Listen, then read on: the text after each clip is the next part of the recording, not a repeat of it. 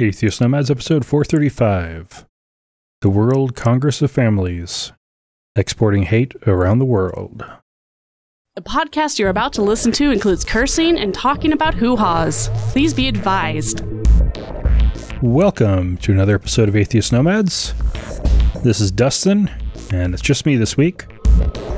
And this is the first real episode of the new format with just one topic. So it's kind of fitting that we're wrapping up a series this week. Because, you know, of course you start something new at the end of something else. And I can't say that I I spent more time preparing for this episode than I probably have in quite a while.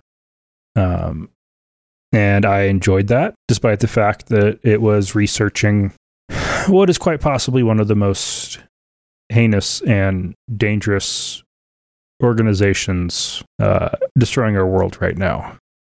So let's go ahead and get into it. So, this is the final part of our series on religion in Africa. And of course, you can't talk about Africa's problems without first talking about white Christians in Europe and the US. In case it's not clear, it's not that Africa's problems aren't real, it's that white people need to stop causing these problems. like, seriously. That's one white person speaking to a mostly white audience. We need to stop it. We seriously need to stop it. So, in the history, Allan Carlson was a history professor at Hillsdale College, which is a conservative Christian college.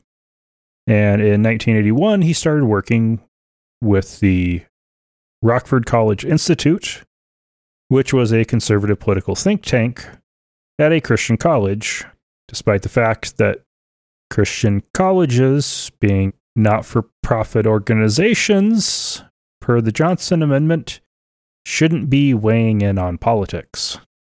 At least not as much as they did. And this think tank was created to try to figure out how to undo the societal ills, as they saw them, that were created by the social movements of the 1960s. Of note, the editor of their newsletter uh, was also the founder of the Neo Confederate League of the South and helped form the paleo conservative revival of the early 90s, embodied by Pat Buchanan's presidential campaigns.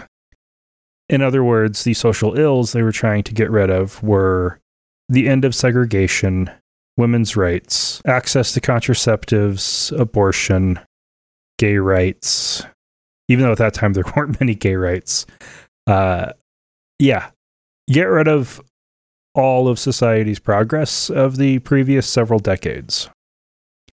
Uh, Carlson worked his way up to VP of the Institute and started running the Institute's Center on the Family in 1986.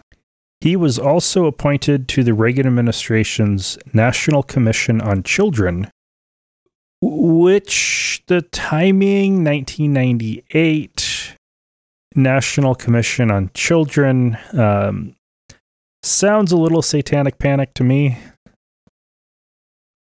Uh, by this time, he was working on an idea that sexual and feminist liberation movements had caused what he called the demographic winter, which is basically the idea that white people in the US and Europe aren't having enough children, and that will lead to brown and black people taking over. It is actually as bad as it sounds. This was the basis of everything that would come. The fear of black and brown people taking over. And he viewed the only way of stopping that as by getting white people to have more babies. This caught the attention of Anatoly Antonov and Viktor Medkov, who were two sociologists at the Moscow State University in Russia. And they were concerned about the population decline that Russia was already seeing in the post Soviet era as early as 1995. Now, to be clear, Russia's population decline issue is actually a major problem. It stems from people immigrating out of the country, high suicide rates, really, really bad alcoholism, and really high drug abuse rates. Then you add in organized crime, corruption, and just general instability in the country. Rather than try to solve the actual problems that were causing people to leave or not have children, such as the ridiculous high rate that men are dying in the country, they instead chose to focus on rebuilding the family. The traditional Russian family. To make sure this is clear, the traditional Russian Christian family, since Muslims were still having plenty of babies. But they couldn't put up with the chance of Muslims taking over the country. In 1997, Carlson and his boss, John Howard, left the Rockford Institute to create the Howard Center, which was the organization that would, that would sponsor and run the World Congress of Families. And this was with the backing and financial support of their Russian friends. And they have since changed their name to the International Organization for the Family. Their first World Congress of Families was held in Prague in March 1997, and they have continued to hold congresses most years since in various cities around the world. All along, the Howard Center and the International Organization for the Family have used the World Congress of Families as their greatest tool to spread their propaganda and to advocate for legislative action all around the world. So, their philosophy. By 1999, the main focus was promoting the natural family.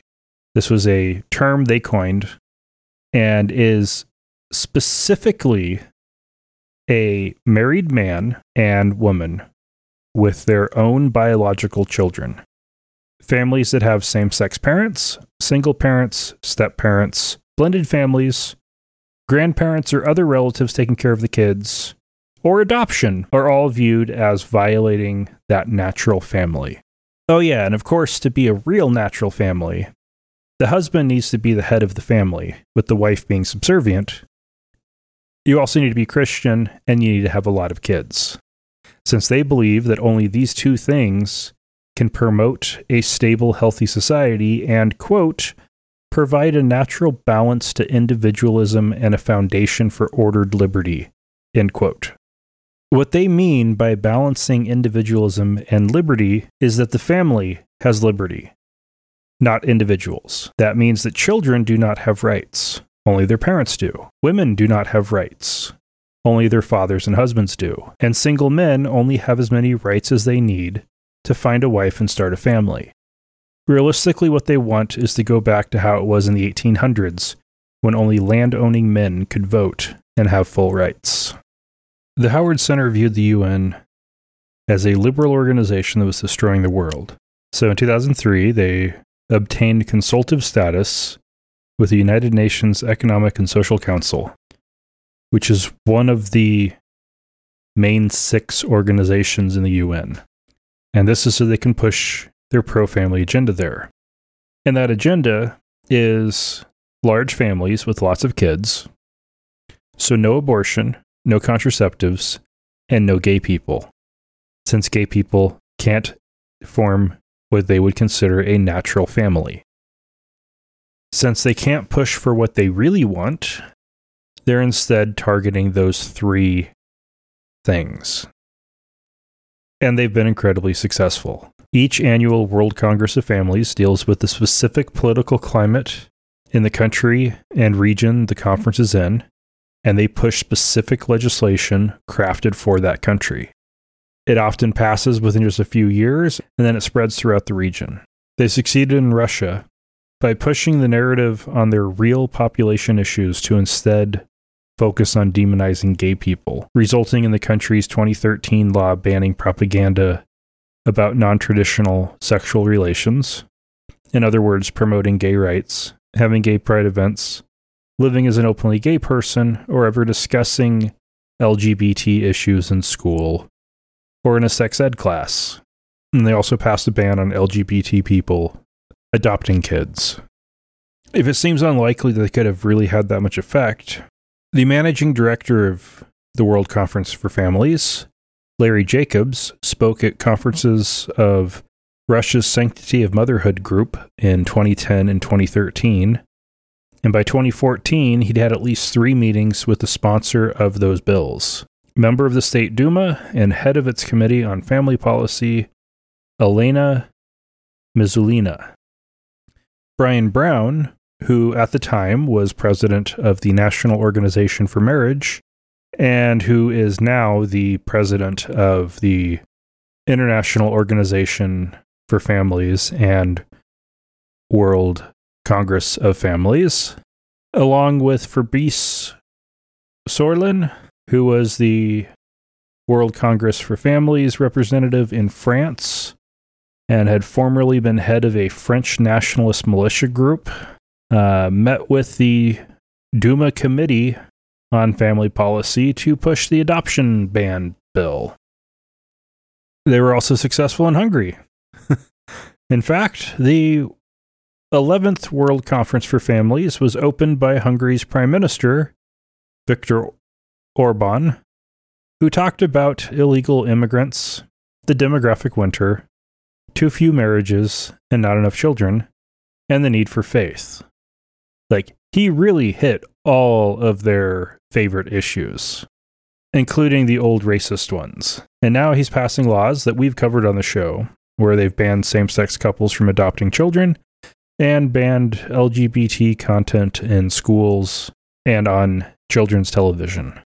Hungary is limited in what they can do thanks to their membership in the European Union, but they're doing what they can.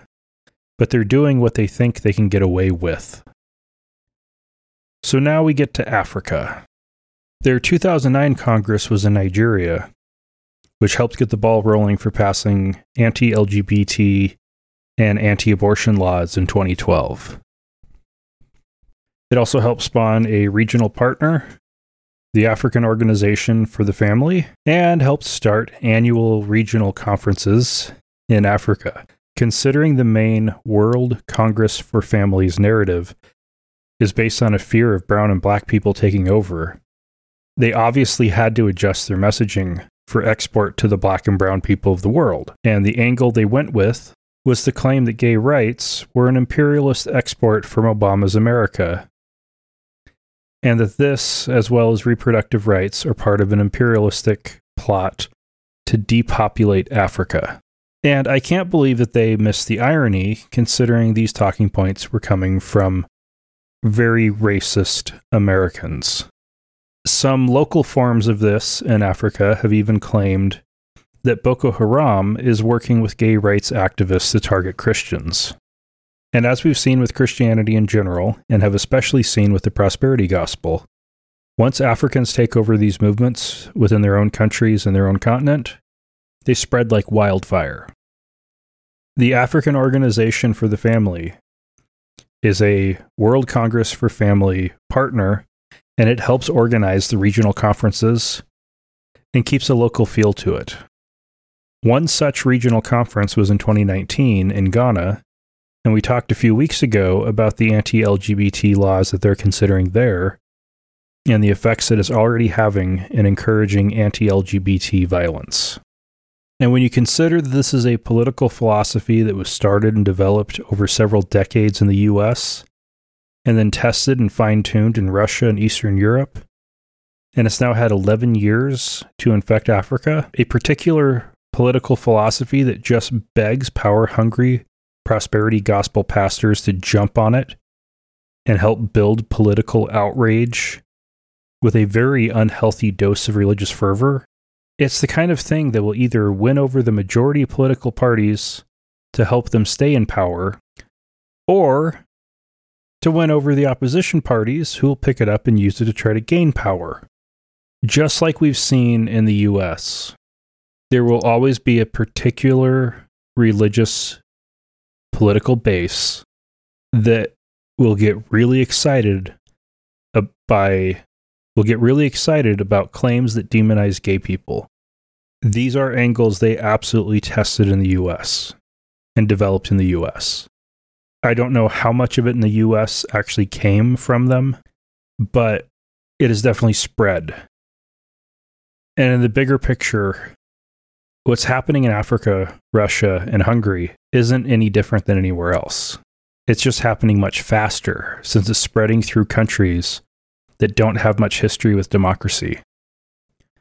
But we can also see the same movement driving much of the Republican Party in the US, especially in state governments and Trump's judicial appointees. Here, the focus is on trying to get abortion banned. For now, just trying to make it so that pharmacists can refuse to fill prescriptions for contraceptives, but they will be coming for contraceptives. And trying to make it so that Christians, Christian business owners, and just Christians working jobs can refuse service to gay people. That's the main current focus. But once they get those, they'll push for more and they'll push for more. And we know what their goal is it's to go back to the old days with white landowning men having all the power. Oh, and where does the money for all of this come from? It's Russian oligarchs. This is just one of many stories of what happens when obscure American racists get the patronage of Russian oligarchs. And like so many others, it leads to people dying in Africa. And this is why we can't have nice things.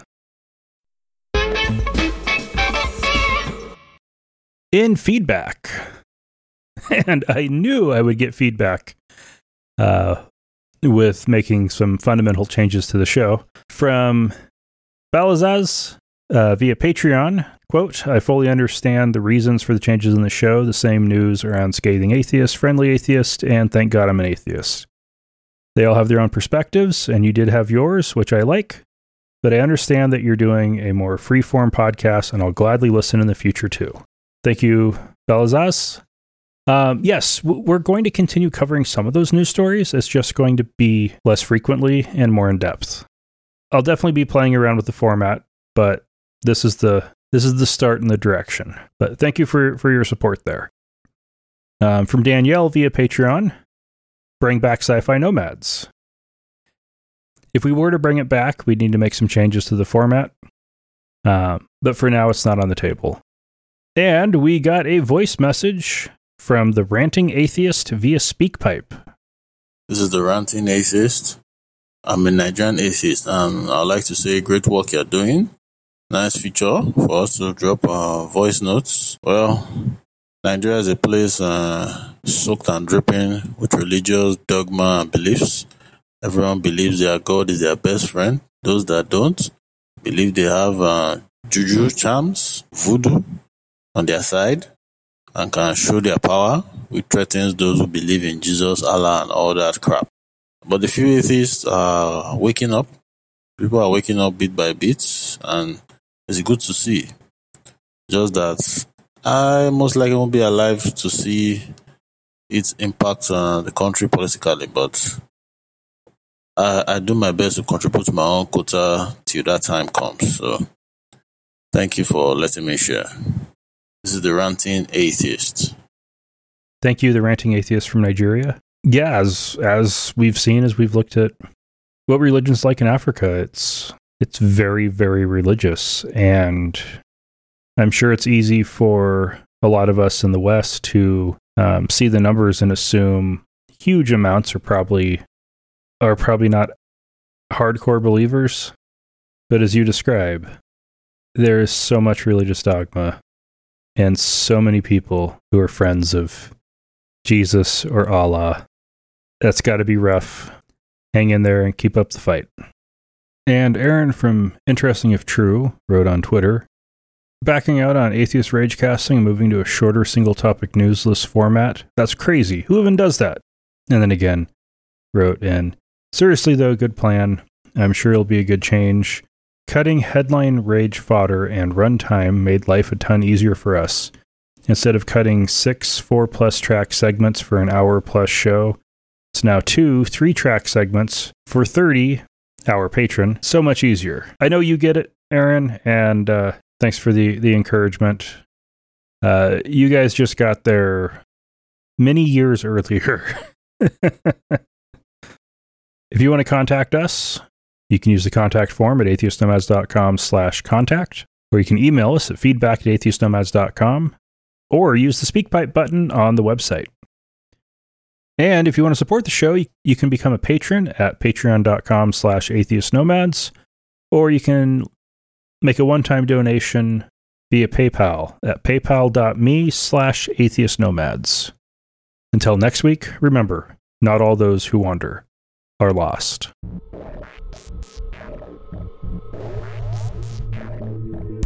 Thank you for listening to another episode of Atheist Nomads. You can find show notes and contact information at atheistnomads.com. Follow us on Twitter at Atheist Nomads and like us on Facebook at facebook.com slash atheist nomads. Please subscribe to the show in iTunes, Stitcher, or your podcatcher of choice, and while you're there, feel free to leave us a review. Theme music is courtesy of Sturdy Fred. Until next time, this has been the Atheist Nomads.